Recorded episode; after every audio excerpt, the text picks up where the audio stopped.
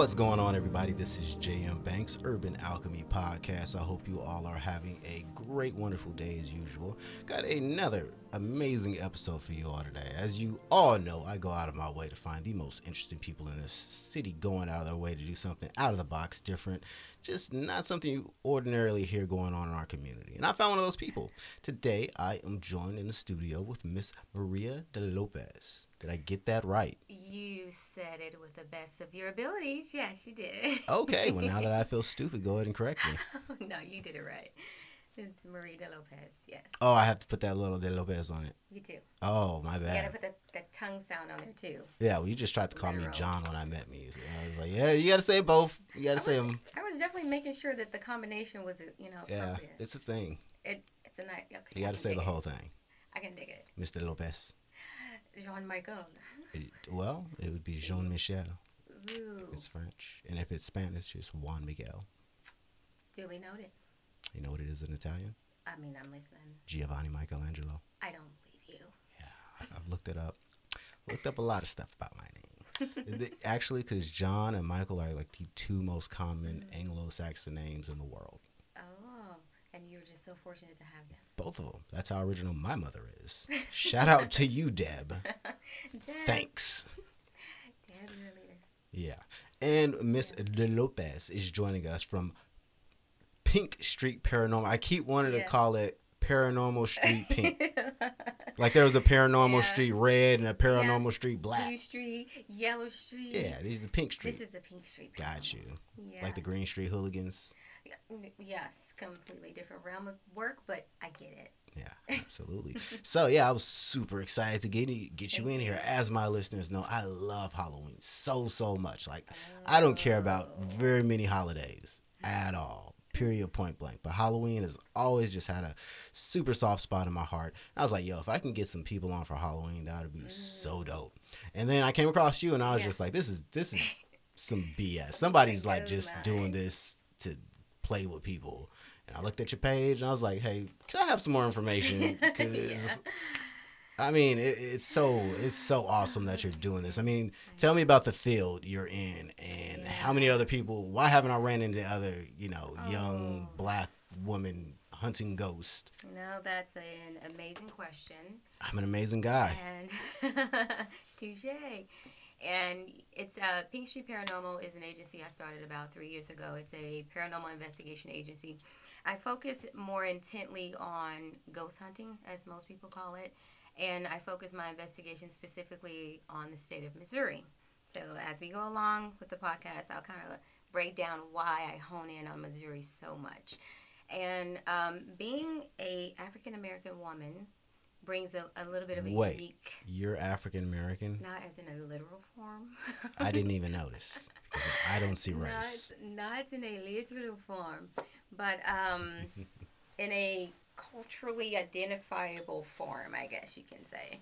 But uh, being a black woman, as the title prevails, you don't have very many people that participate in what I do, especially in the black culture. It's not recognized, it's not obs- observed as much as it is in the counterpart cultures, you know.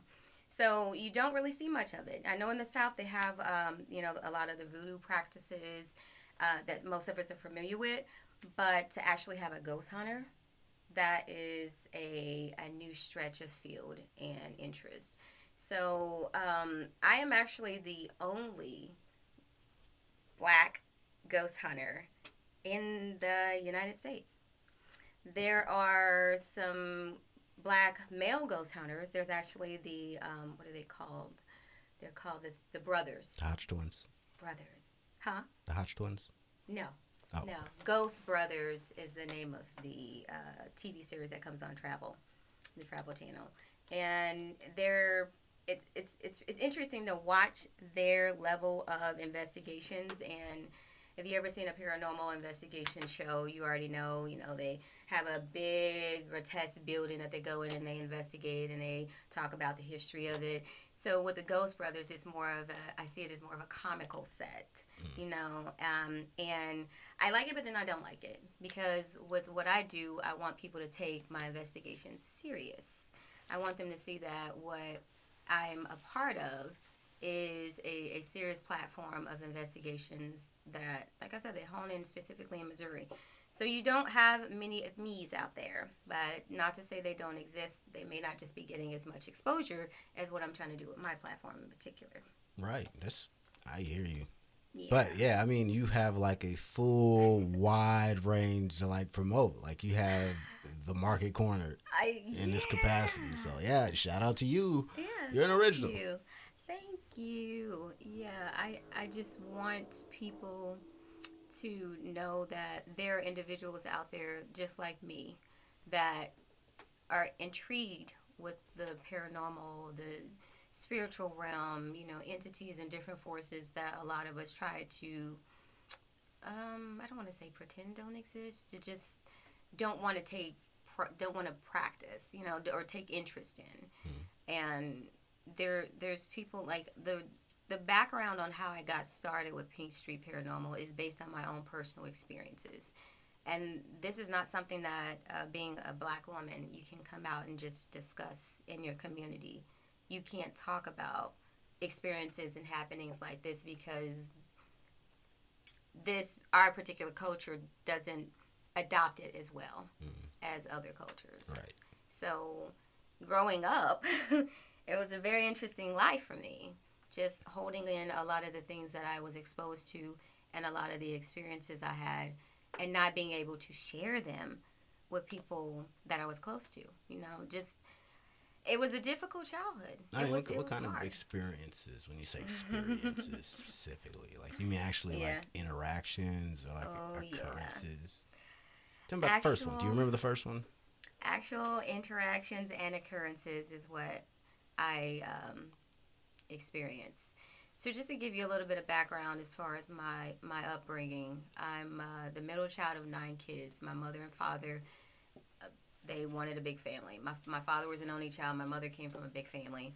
So uh, there was nine of us, and we moved from the inner city back when I was about three and a half, barely scraping the age of four and then uh, we commuted out to South Kansas City, where you know, can there's that median Kansas City slash Grandview area. If you're familiar with Grandview, um, there's a street called Food Lane and there's a street called Longview, and they kind of intersect. So in that area is this strip of houses, ranch style houses that were built in the 1950s, and we lived on that strip. Now back in the day, um, not without telling too much of my age, back then there was um, the neighborhood was predominantly white. We were like one of the only families that lived in the area that were black. So um, my mother was a nurse, my father was a cab driver. So with them two working and having us, we you know, that was kind of like a classification of us being in a well-off family back then. At least that's what other people perceived it as. So when we trend when we transitioned from the mid uh, midtown area out to South Kansas City, we kind of like adopted a new lifestyle, new outlook, moved into this house, and little did we know we were moving into a house that was going to change my life entirely. Okay. And And how old were you? I was almost four. I was three and a half. Oh, so you remember that? house. Absolutely. The thing about um, my experiences as a child, I can remember everything as far back to when I was two years old. Oh, I can remember things so vividly in, in great detail. that's wild. And it's interesting because most people say, I can't even remember back to when I was seven or eight years old. I don't remember all those details. I can't, how do you remember all this stuff? But, um, but I remember. I remember everything verbatim. I remember everything detailed, such vivid details of everything. I can recall events and act- activities that happened with other people around me that they may not even remember happen. So, but yeah, so it, it goes far back as, as my early childhood when uh, the happenings, as I call it, started. And um, it actually started day one when we moved into this house in Grandview off Longview Road. I'm not going to put the entire location out there um, just due to disclosure reasons. Um, it's funny because in the state of Missouri, back in the 90s, uh, prior to the 90s, in the late 80s, 70s, they had a law that required the disclosure of any type of um, paranormal event, if there was a murder, if there was a if there was a suicide, if there was any type of event like that, it was a requirement to disclose that to any potential um, buyer or uh, potential tenant. You had to tell that new owner about those details, and if you didn't, you know, you were in violation of the code and the law. It's a good so, law. Well, um, kind of, sort of. It's a, it's a good law. Um, I mean, in favor of the tenant, the new owner, it gives them the opportunity to decide if this is the property that they want. Like going into the store and saying, "I want this dress," and because of the the, the shape of it, the style of it, the design of it, you know. But back then, in the at the early 1990s, they changed that law. And what they call what this law is classified as is a psychologically impacted property. So in, the, in 1991, they changed this because there was a lot of reports coming out that people were having paranormal experiences living in certain sectors of Kansas City. So the reports got so overwhelming that they changed the law to where you're not you're no longer required to disclose if a property was impacted psychologically as they classify it. You're not required to tell the new tenant or the new uh, potential homeowner that this house is reported as being haunted or somebody might have gotten murdered in here or shot or you know committed suicide. You don't have to disclose that and they changed that law for a reason.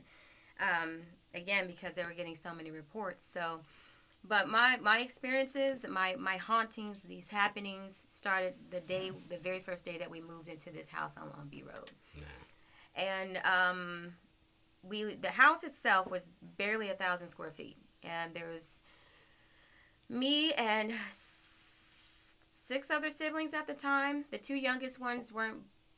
Well, there was uh, seven siblings, including myself, and my mother was pregnant at the time, so she was pregnant with my youngest sister. And when we first moved into the house, it was one one bathroom, three bedrooms, had an attached garage on the left side. Um, if you walk in the garage, there was a kitchen door that led to the right side, and then there was a fairly decent sized fenced in backyard. And, you know, moving into that house was like a come up for us. Mm-hmm. You know, we didn't, my father and my mother didn't think that anything, you know, out of the ordinary was going to happen. You know, these, these weren't things that you just, you know, premeditated events or anything like that. We just moved in thinking that we were getting into a better environment, but little did we know we were getting into a very scary experience.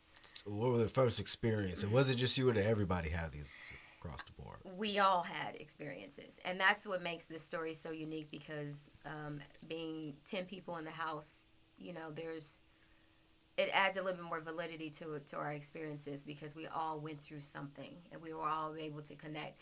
So day one, when it comes to me, um, I was a tomboy. I like playing with boys' toys. I was a very um, spontaneous, curious, rambunctious child. And I'm, I, am i am kind of still that way. I'm very um, intrigued and wa- always want to learn more things. So I used to have these yellow Tonka trucks. You know, if anybody's in their 30s, you remember these yellow Tonka trucks or these Tonka truck toys from back in the day. So I used to have a whole bunch of them. And one of them that I had was a yellow Tonka truck and it had the metal back on it that lifted up, and it was like my favorite toy. I took it everywhere.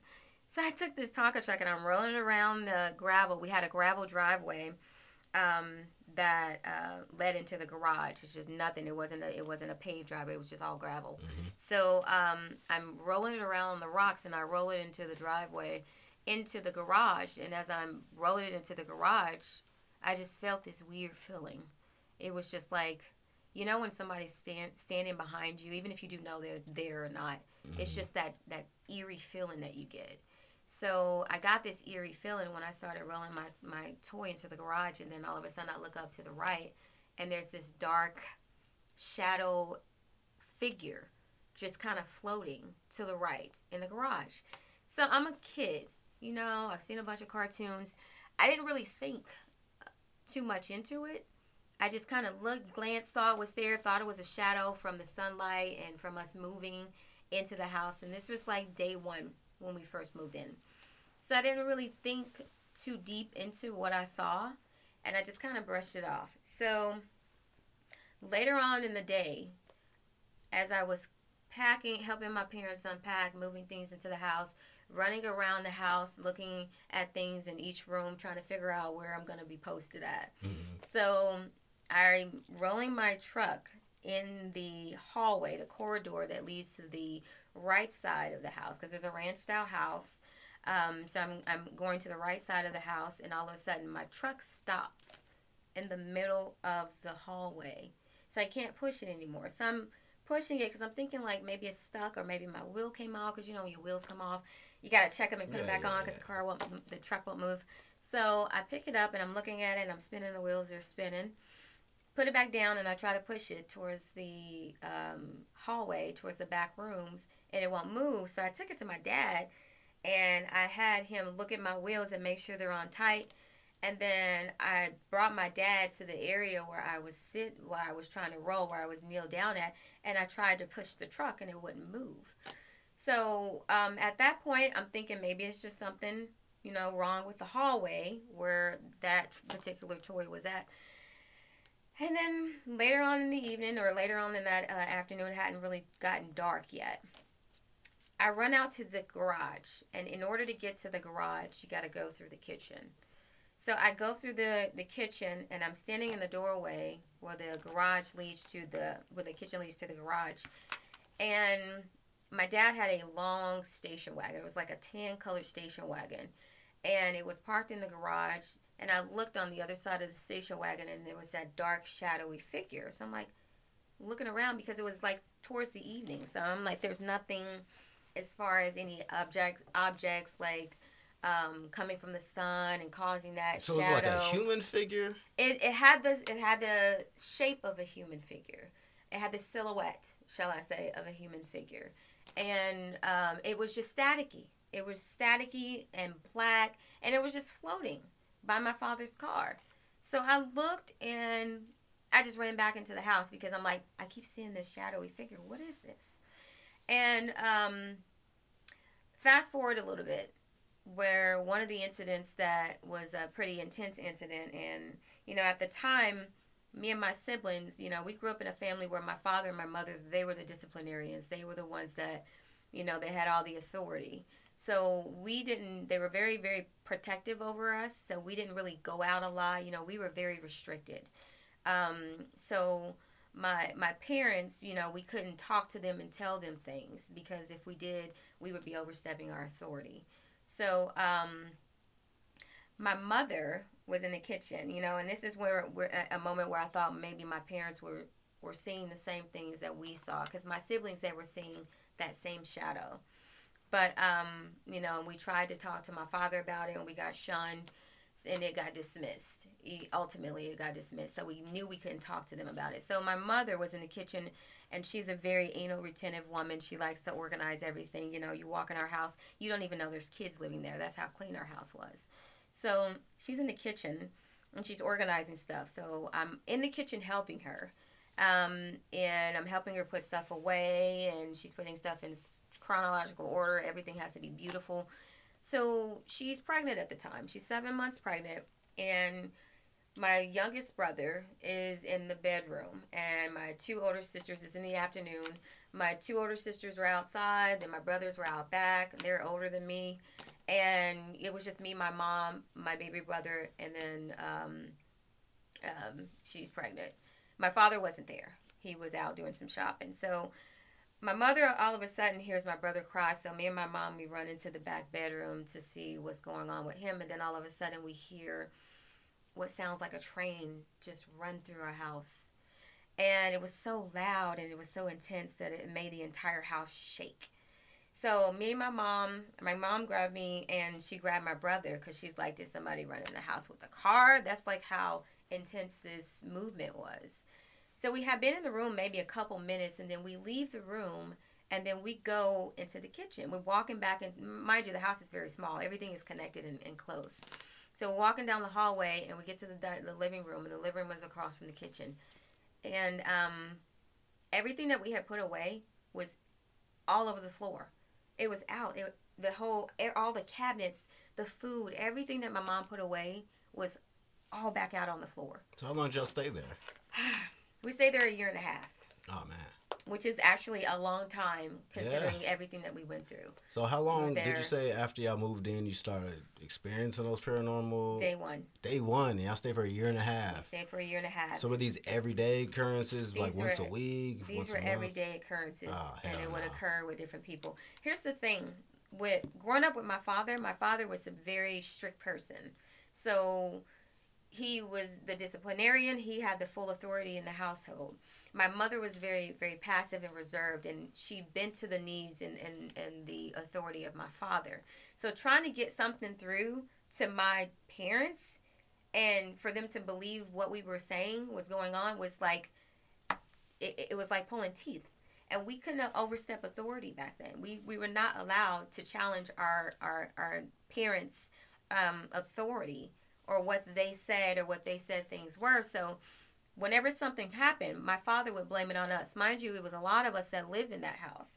So any any incident that took place, it was us. We are making it happen. We caused it.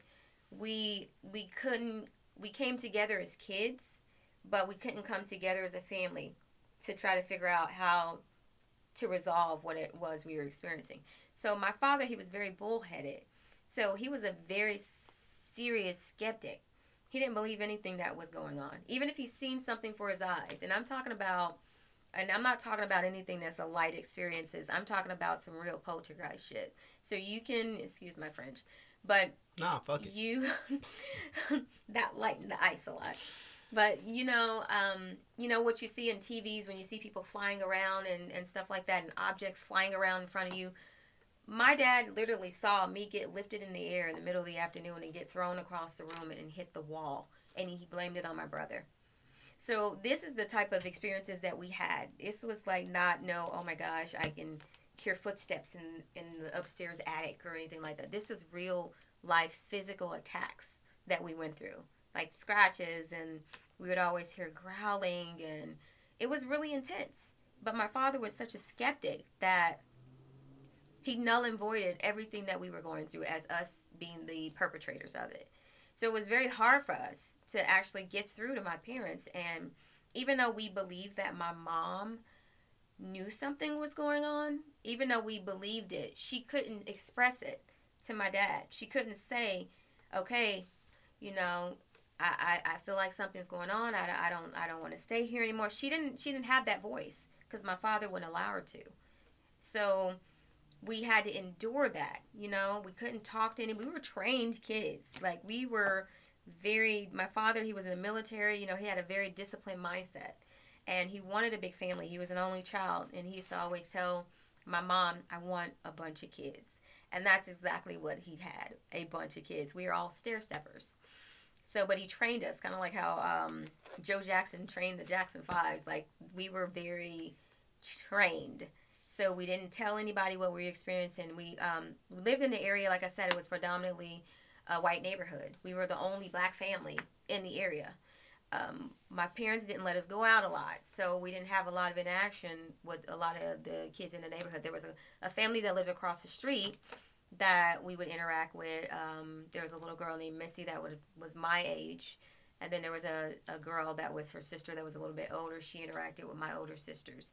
So we had that interaction. Like my parents were so strict on us, they monitored and screened who we went around. We couldn't just be around any kid.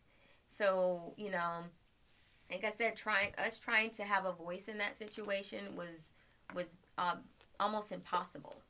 Man, so after you guys left after a yeah. year and a half of that, I mean, yeah, was it a while before you experienced any like paranormal things? After, yeah, after, after we left. left, you know what?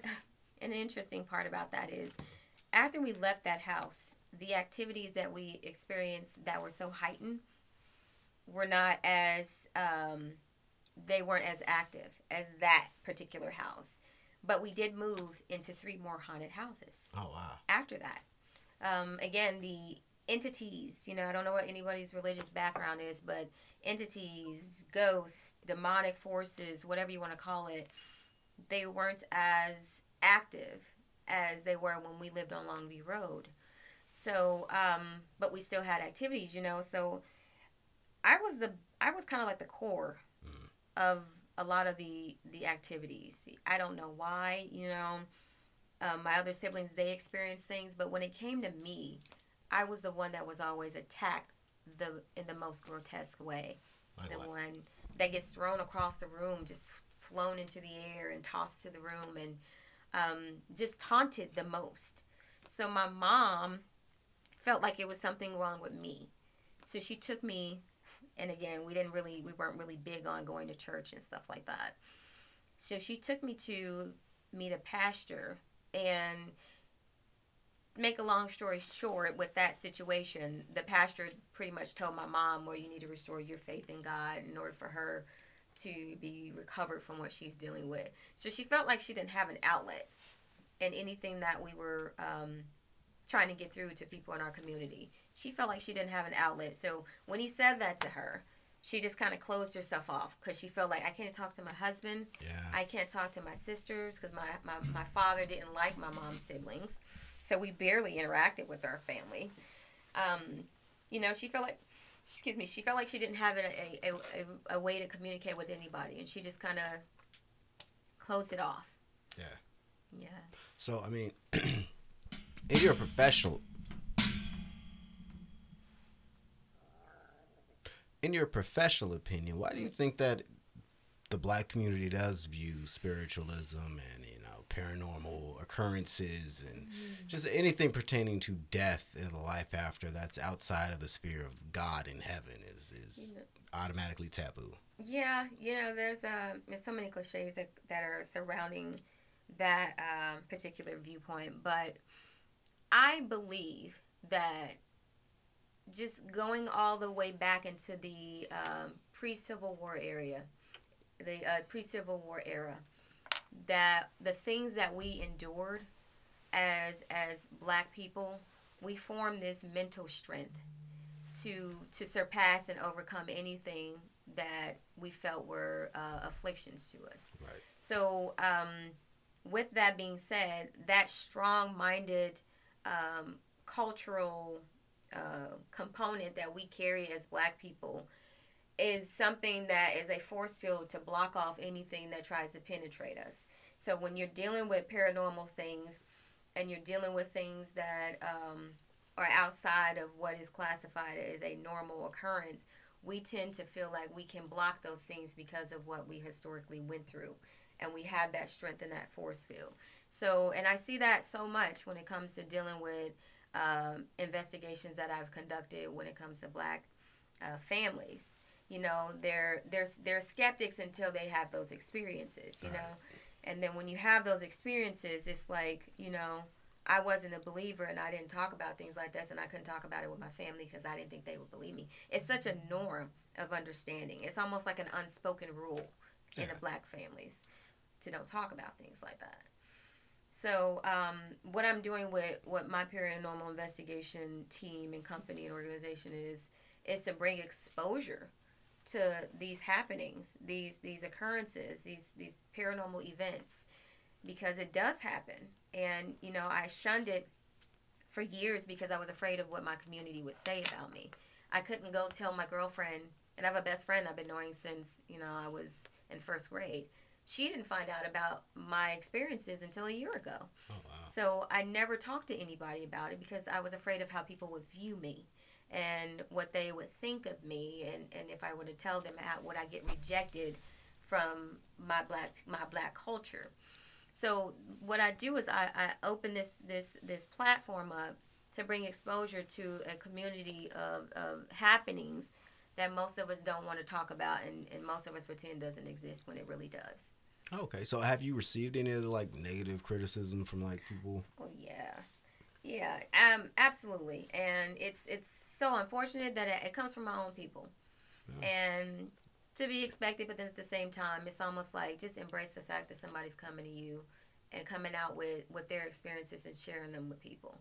You know, you think it would have an adverse effect, but it's almost like you know you don't believe in God enough, or there's those those religious things that are thrown at me. You're dealing with these things, or you've dealt with them because your family didn't go to church enough. You know, there's so many critics, and there's so many, uh, so much, so much criticism, and no, the stereotypes are just thrown at me, and it's just like if I don't have this position in in my life, then I'm gonna go through all of these ex- external um, situations. Yeah. And but yeah, I've been criticized, I've been judged, I've been shunned, I've been counted out, and I got to a point in my life where it's like, you know what? Damn if I do, damn if I don't. Right. do. When I'm doing something wonderful that everybody likes, that people think I should do, I'm still gonna be criticized and judged.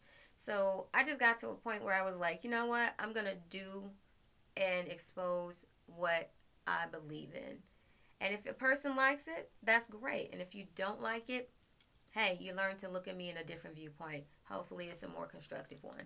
But if you don't if you don't participate in it, that that's fine. You know, I don't get in the habit of trying to force feed anybody into this these experiences with me. You know. Yeah. I don't force feed it. If you want to be interested in it, that's fine. I'll leave that platform open for you.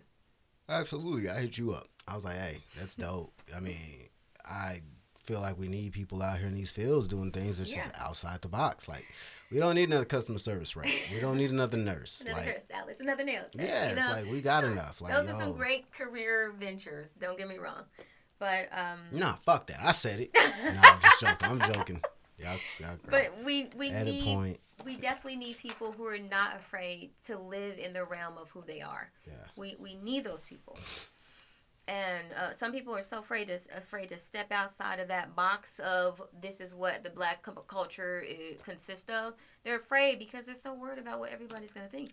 Right. I just developed a I don't give a fuck attitude. Good for you. I just I just don't. Look at and you then being all feisty over there. you know it took a while. Put your little to- boots on. I had to wear my boots.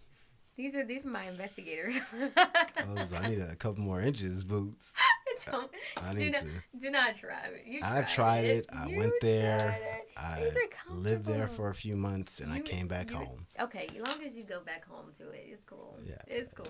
So, But I'm very comfortable in my uh in my attire and my appearance. You know, I'm, Nah, you I'm just you good. very comfortable in me, good. and that's that's the difficult thing for a lot of people to be. It's just just cool in their own essence. True. So, um, but yeah, so like I said, with what I do, I just want to bring exposure to a, a, community and a, a culture that doesn't get a lot of light. Um, you know, ultimately, I want to take what I do and to create a production platform to give this these instances more exposure. Because when you look at these paranormal shows and these these paranormal movies, what do you usually see? Who was always on the front line? White people. Oh, I was about to say ghosts. Goddamn Well, ghosts. yeah, Stealing all the attention. typically ghosts are the front line of it, but Gosh. on the other sector, Where are the it's people at? always I know it's always it's always white people. Well, that's because black Yeah. people know not to go there. Well, that's why we don't be in horror movies. well, it's like, not, where are all the black people? We know not to go in the house. and that's so funny because we have that we know better attitude. We know not to do this. We're not going skydiving. We don't, you know. And it's just, yeah, I just say live, and live unrestricted. Until you die. Well, because we're gonna die anyway. A ghost attack. because of a ghost attack. I watch. Oh, first of all, horror movies are my favorite. I've talked to you about the Halloween. Just Yeah. love it. Horror Yeah, movies, love it. Entire week of ha- Halloween, I'm off. One of those days, I'm probably just gonna stay home and watch horror movies. oh yeah, binge watch them. Ghost movies is like those are. Do you? I mean, I'm sure you watch those differently, Yes. but those are still like the scariest ones. Know. Definitely, because it's like Michael Myers is like a He's guy with a knife. He walks around and you like outrun Does him. it does it give you nightmares watching Michael Myers? Well, I don't remember my dreams, so Mm. it doesn't You don't matter. remember your dreams? No. You know. I woke up screaming once, and my ex was like, "What? What happened?" I was just like, "I don't know." You know, um, one of my unique abilities that most people are starting to become familiar with is I have the ability to see ghosts. Mhm. And like I said, it's not normal to hear it from a black woman, but um, it took me a long time to talk about it because I didn't want to freak. My I have three kids: daughter in college, one in high school, and my son's in middle school. I didn't talk to them about it, so you know. But I was I was more of a protector to protect them from whatever it is that I might have been exposed to. So um, one of my unique abilities is the ability to see ghosts, but also also um, have empathic abilities. And an empath is somebody who is able to sense energies and sense emotions and feelings, and you know have a have a deeper, more intimate, energetic um, exposure. So I'm, I'm heightened. I call it a heightened empathic ability. And when it comes to actually being able to see ghosts, you know, I'm not a psychic. I can't predict things or anything like that, but I can definitely see apparitions.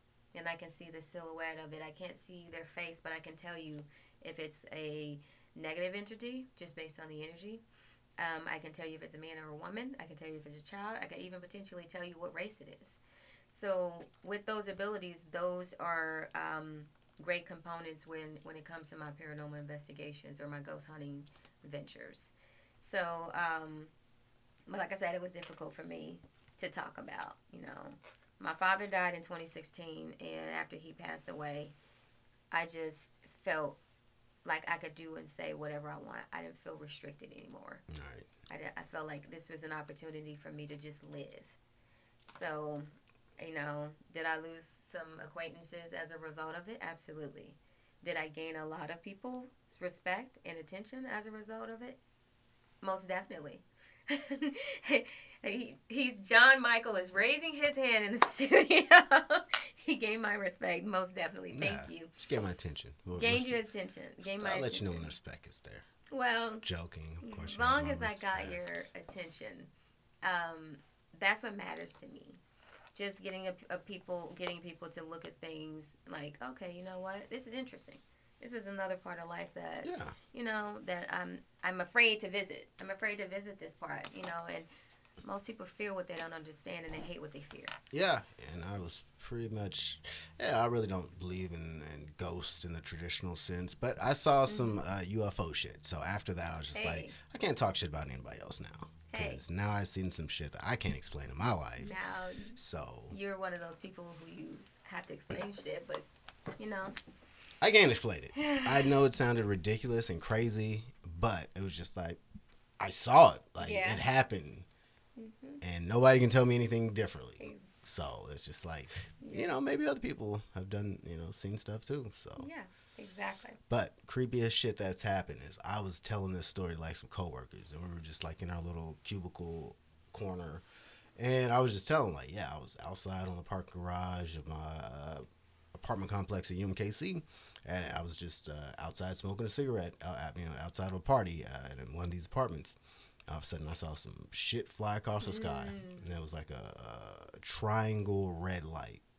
And it was like Oh. perfectly almost symmetrical, but it was above the clouds. But it Yeah. was like a perfect triangle.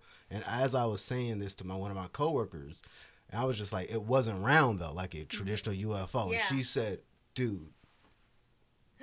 And by I got goosebumps. Like I don't You usually get along. goosebumps. So she saw it too. And I was just like, "You- you- when did you see this? And she was like, it had to be like 2012 or something. I'm like, Oh. bro, that's exactly the year I saw it. See? And I was like, was it in the summer or like close to the summer? She's like, yeah, Yeah. I was like in May. And I was just like, oh my God, this is crazy. Yeah. And then I was listening to Joe Rogan podcast and he had like a UFO expert on there. Hmm. And he so happened to mention like triangular red unidentified flying. Like evidently it's a thing. Yeah. And I was just It like, is. wow. Yeah. And that was just like, that connects me to all these people that Yeah. are potentially crazy. But that means I'm crazy. So, Well, um, you know, you when you hear that there's other people that have had that same exposure as you, it's it's actually alleviating. Yeah. It's so alleviating because you're like, okay, I'm at a different plateau of crazy, but I'm not alone in that. Right. You know, and and that's how I feel because I had to find people that that had these abilities like me. I had to go out and search for people that had had these exposures, and it's such a it's such a great feeling. There's there's even um, another confirmation that I got um, with the whole Ruskin. It's the Ruskin Heights district where the house was in Long, on Longview. There was a lady back in the early '90s. She went to Ruskin High School, and she graduated in the early '80s. And she wrote a book in the early 2000s about Ruskin Heights. She, it's called Escape from Ruskin Heights. Her name is Dana George, and it's the it's based on the true story true story of her exposures and her experience with living in that area. That area has a lot of history. You know, it might have two segment might not be long enough to talk in detail about this, but that that area has a lot of um, history that gives uh, ties to why a lot of these paranormal experiences are happening. So she wrote a book about it. And her house was literally two streets away from the house that I lived in, and it was like the experiences that we were going through were damn near verbatim to what she was going through. And she was a white woman. She was a white woman, you know, and she put that book out there. And when I finally, one of, one of my actual field investigators, he's the one that told me about it. He was like, Have you read this book? I was like, No, I didn't even know it existed. So then I read it, and basically everything that she experienced was exactly what I experienced. So it was like so fucking relieving to see that, oh my God, somebody really wrote a freaking book about everything that I went through, and I want to collaborate and communicate with them. Still trying to find her, but mm-hmm. it was such a relief. She might be out there listening. Yeah, I, I hope so, because I want to connect with her. Um, but it was a good feeling just when some people, you know, you can share that experience with people who have been there. Yeah, shared experiences. Mm. definitely helps alleviate any anxiety about you not being in your capacity. So, yeah, that was the first time I ever had any like body be like, yeah, I've been there too, and it's just like, yo, good, Good. good. Good. But yeah, it does kind of like uh, widen your yeah, view of things, so to speak. absolutely. It But- does. Yeah, so Pink Street Paranormal. Where did the name come up? Oh gosh. Um it's such an adorable name from what I've been told. I actually was uh, venturing into some business uh, ideas and I came up with this concept for a, a girl's hair salon and I was going to call it Pink Street. Mm. So I, I got the logo and all that stuff and I just something just kept telling me eh, it's not it's not for you. So I had the name kind of lingering around. So after my father passed away, I still had the logo and the name and everything together. And then, you know, I said I need to I need to have a, a name for what I'm doing. A name for my investigations and I'm going from street to street from uh, county to county in Missouri. I need a name. So I said, oh shit. So I started scrolling through all of my um, my documents and Pink Street just I was like Pink Street Paranormal, PSP. That's it. That's what I call it. And I already had my logo and everything set up, and I just said it makes sense. But I also wanted to, to twist it because you know most of the paranormal uh, agencies are so dark and you know gruesome and all that. I don't I don't look at what I am and look at what I've been through as a dark form. I said Pink Street Paranormal kind of brings a different edge and brings a little bit more light and character to what I'm doing because I'm not afraid of who I am and I'm not afraid of what I've been through. Gotcha. So, but yeah, that's how the name was adopted. That stuff I like it. It wasn't too, you know, uh, it was, you know, it wasn't super dark like Dark Yeah. Shadow Raven, paranormal. Dark gothic Yeah, paranormal. Yeah. yeah. I was like, no, I'll leave that for everybody else who wants to be. very, very welcoming. It's inviting. Yeah, it's, It's like, like- a, a picture like a female Ghostbusters that Yeah, see? doesn't suck. That's that, like a really serious female Ghostbuster. Yeah, yeah. And and that's what I tell people when I do my investigations. I'm not a ghostbuster per se. I'm a ghost identifier. I can tell you if there's a ghost presence or not. So you're not crazy. Oh, you'll go snitch. Yeah, pretty much. You out here snitching on a ghost. Be like, yeah, you Uh, got a snitch. You got a ghost in your house. Do I have one in my house? No, I'm saying you telling people, hey, you might got a ghost in your house. And the Oh, ghost like, man, come like, on, I'm trying to live here. You really put me out there like that? Like, oh, I'm trying to live out here rent free. You out here busting me out. Rent free. He was living there way Yeah, j- just trying to not pay ghost rent. there. ghost rent. Oh, you know got I'm so using rent. that. But yeah, so I um I uh it's interesting. It's just interesting dealing with people and seeing their responses when I'm like giving them the background on what they might in one of my most recent investigations, I don't tell people what I see right off. Mhm. I let them indulge me with what their experiences are. And then I come around and I collaborate with them after the fact. So, like with one of my investigations, I had her tell one of my associates what was going on, and then I would go and do my recording of what I believe was happening and mm-hmm. what I believe I felt, and then we would come back together. So that way they know this is not a joke. This is real. Okay, she can see us. Oh my gosh, this is happening in this room or this part of the house. And it's just interesting seeing their feedback, just their expressions, and they're like, oh my God, The really? house next door is supposed to be haunted. Really? Yeah, old mansion. It's supposed to be like an old mafia Is that mansion. what that is? Yeah. It looks like a funeral parlor. I th- I think the lo- or it's so many like urban legends surrounding that place. Like I've heard it used to be an old mafia mansion where they used to like throw all these old party jazz Totally see parties in the twenties. this area. They used to murder people in the basement. And when they started that. doing renovations, they've been doing renovations on the house for like 15 years now. Wow. And when they started, everybody was like, they're gonna find dead bodies in that basement Oh man. in the concrete. I wouldn't I wouldn't be surprised. Like um, the the the book that I the manuscript that I've written, I haven't formatted into a, a published book as of yet, but I'm in that process. The book I wrote is called Ten Feet Under, and the reason why I gave it that name is because back in the day during slavery, um, uh, during the pre-Civil War era, especially in Missouri, because Missouri was one of the last states to actually um, abolish slavery, and they were still doing a lot of underground stuff which makes a lot of sense why there's a lot of activity in Missouri alone. Uh, look up Quantrill's Raiders. Yeah, yeah, the uh, bushwhackers and the jayhawkers, and it just gets so deep.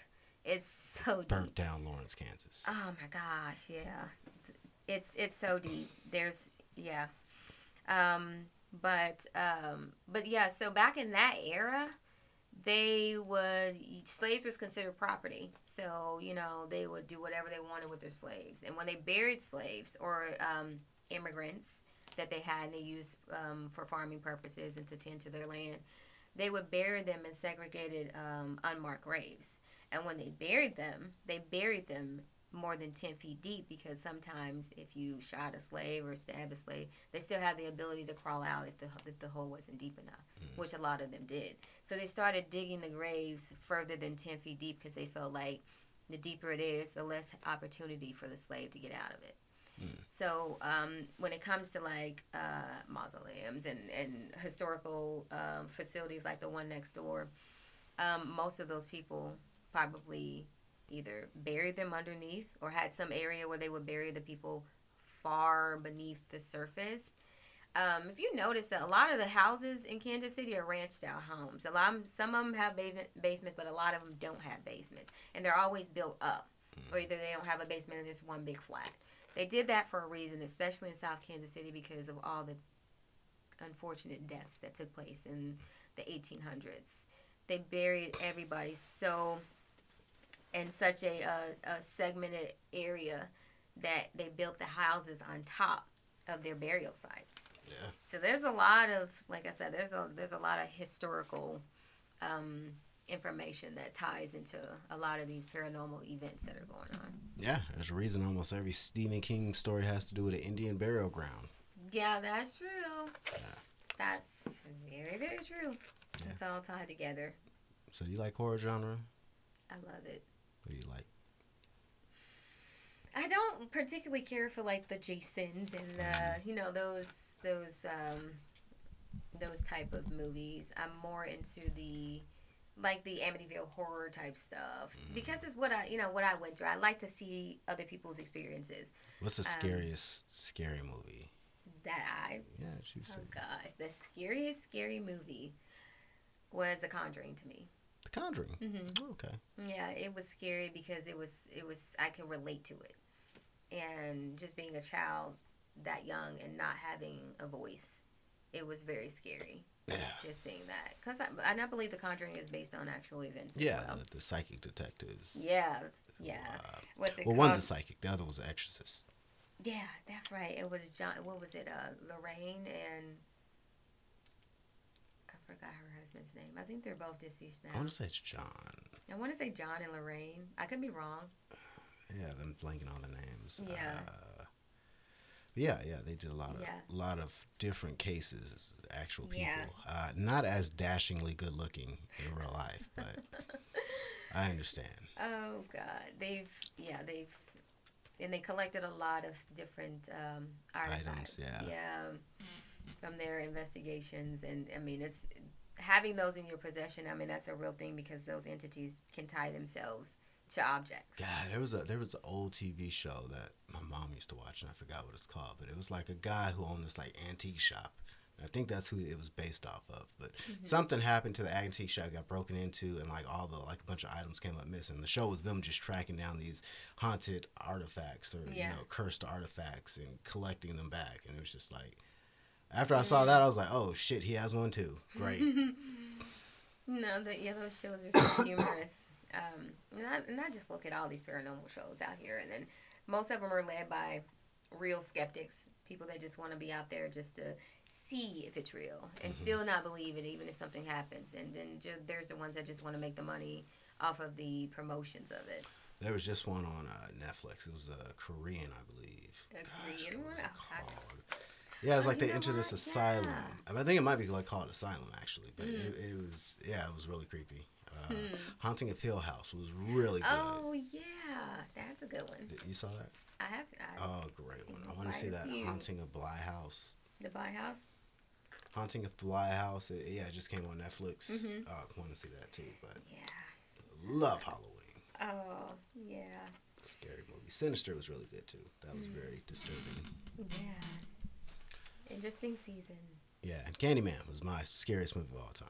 Candyman. Yes, don't even say the name out loud. Candyman. Well, it's not mirrors in here, so I'll save that last one for the next time I see you. you won't see me again.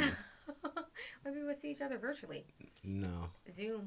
still reflection. Sorry, I'm not gonna get murdered for kissing you. No. You're cute, but you're No. not hooked to the back cute. No. No, it's and it's so funny because people think what what I got going on, you know, that I don't have a social life or that I don't have a normal, just a normal regular regular life, which I do. I still have this part of me, and then there's this this hey, I'm still a human part of me. Wait, Still go out. You're a human? I think so. I just Okay. checked to make sure I I had didn't- skin. I don't, I don't want to. It's 2020. I don't want to cross any lines here. Oh Sue yeah, you you can't. You How do you to. identify, ma'am? human. That's how I Human. Okay, identify. got you. Human, female, Oh black. God, there's so many different crazy new identities. Like I was going down this list, and it was like, are you um, female, male? What's the other part? Um, identify as male and female, or it's just so many crazy identities. I just, Yeah, call me old fashioned. I'll just stick with it. I'm a girl. Yeah. But uh, what, what do you have planned for the future with Pink Street Paranormal? Um, ultimately, my, my goal with Pink Street Paranormal is to turn um, my investigations into maybe a series, a television series, and to bring um, real life experiences and exposure to what's going on in Missouri. Um, as I spoke about earlier in the segment with the whole psychologically impacted law that Missouri adopted, I want to um, work on getting that reversed hmm back to its original original stance where you have to disclose what's been um, happening to particular properties. I want to get that law changed back because I just don't feel like it's fair to people to have to walk into these situations blindly. I agree. That's the start of many a scary movie. what do you mean we bought a house that the family was murdered at? And it's just like, yeah. Yeah, and it's it's yeah. Now we're living in a haunted house. Yeah, and you know most people they don't mm, they're like um psychologically impacted. What does that mean exactly? It just means the mental state of the individual and their belief strategies and systems and how they view their own property. Man, you watch Lovecraft Country? It's it's crazy. You notice most of the states on the southeast side, northeast side, they require you to disclose what's going on, like in Oh, Salem, Yeah, I was Oregon, about and to say, all, it's yeah, been a lot of, a lot of death in that. there is a lot. A whole lot of death. There, yeah, and and believe it or not, the trail of death mm, just migrated all the way through the Midwest. yeah, from the Yeah. south, Midwest, and it just keeps on going. It's all it's all over the place. Absolutely. Yeah. Uh, one thing we started uh, doing with this show, uh, closing out, is just our segment we start to call Roses, where you get the opportunity to thank anyone out there who might be listening, who might have had an impact in your life, somebody special took the time to help you develop your skills to get you to the place you are now. You know, I would like to thank my kids just for tolerating and being able to adapt to what I'm dealing with because that was the hardest part is talking to my kids about it and getting their acceptance. So I, I love them and I thank them for being a part of my life and keeping me strong and um, supporting me.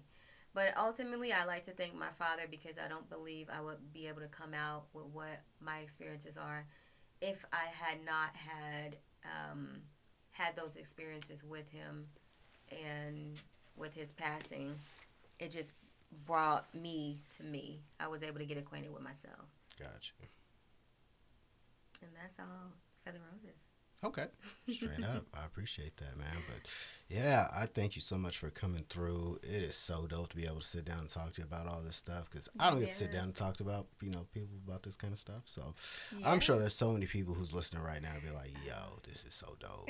And I'm sure there's a few people who's probably watching that snippet on Facebook, like, "Ah, she just scared the hell out of me." Thanks. Yeah. I gotta go to sleep. No, I gotta Thanks. sleep. Yeah, Thanks now a lot. walk you downstairs and then go back up all by All myself. by yourself. Yeah, thanks Yeah. for that over there. But yeah, I really hope you keep in contact and keep me posted on everything happen. I mean, any help I can give on your endeavors, please let me know. Uh, production wise, I'm here trying to help out my fellow content creators in any capacity. So, yeah, I, I definitely tell the folks where they can get a hold of you at. Absolutely. Um, Pink Street Paranormal. I'm on Facebook, YouTube, Twitter, Instagram, all the same name on all those social media platforms.